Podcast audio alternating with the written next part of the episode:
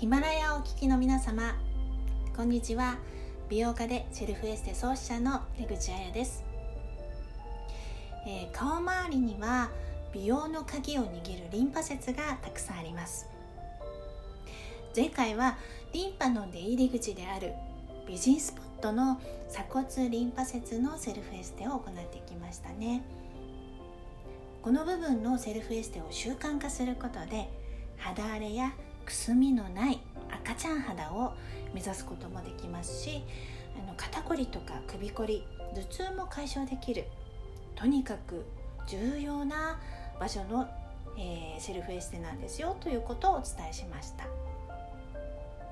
さて今日はもう一つ美容に大きな影響があるリンパ節の自家腺リンパ節についてお話ししていきます。自家腺というのは唾液を作る場所にあり口の中を潤してくれたり食事をとる際にスムーズに飲み込むためのサポートをしてくれる。大切な場所です。だいたい両耳の下前から、えー、耳たぶの下あたりの場所にあります。あのリンパ節というのはツボではないのでだいたいそのあたりに、えー、ありますよというような説明をしております。この自家腺リンパ節の流れが滞ると肌荒れやくすみはもちろんなのですが顔周りに老廃物、まあ、水分ですねが溜まってしまって顔がこうむくんでしまうというような症状が起きてきます。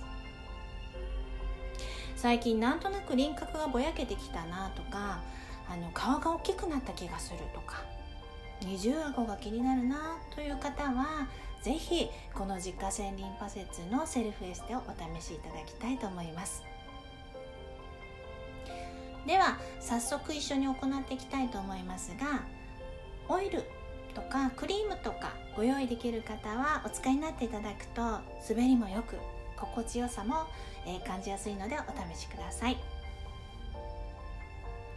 そしてこの自家腺リンパ節のセルフエステこの部分はですねあのほぐしていくことでリンパの流れを促進していくことができます。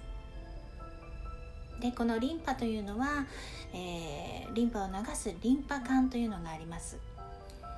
でこのリンパ管というのはとても繊細なのであまり力を入れすぎず、えー、優しく温めるように揉みほぐすようにマッサージしてみてください。それでは行っていきましょう。まずは耳の下の自家腺リンパ節あたりに両手の親指以外の4本の指の腹を密着させてください。ペタッと密着させます。そして手前に螺旋を描きながら温めるように刺激していきます。これを左右同時に行っていきましょう。それでは1回目。2回目。3回。4回。5回。6回。7回。8回。はい。では次は耳の前と裏側を刺激していきます。やり方は人差し指と中指でピースの手を作っていただいてこれをちょうど耳に挟む感じですね。そして挟んでいただいたらそれを上下にこするように、えー、ほぐしていきます。それではいきましょう。1回目。2回。3回。4回。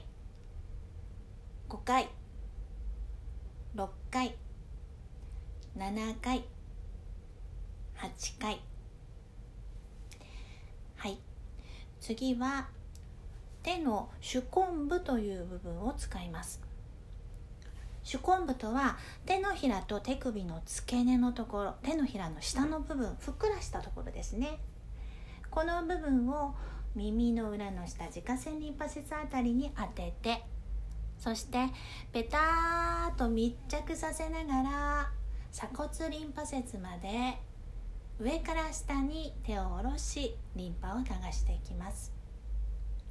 これを5回行いましょう。まず1回目。2回目。3回。4回。5回。はい。もしお時間がある方はこの工程をもう一度同じように繰り返ししてみてください、えー、丁寧にリンパを流してあげることでその後のセルフエステの効果も格段に変わってきます。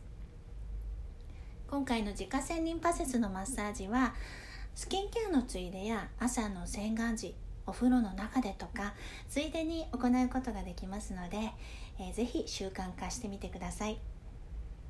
前回の鎖骨リンパ節と合わせてこの2つの基本のリンパマッサージをぜひ、えー、お試しくださいね、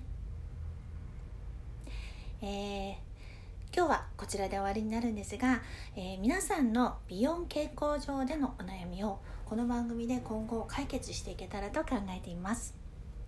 ぜひあの私出口彩にあの何か質問したいなという方は info アットマークセルフ self-este.com info アットマーク self-esthe.com のアドレスまで、えー、ぜひですねどんどんご質問お待ちしております。それではさようなら。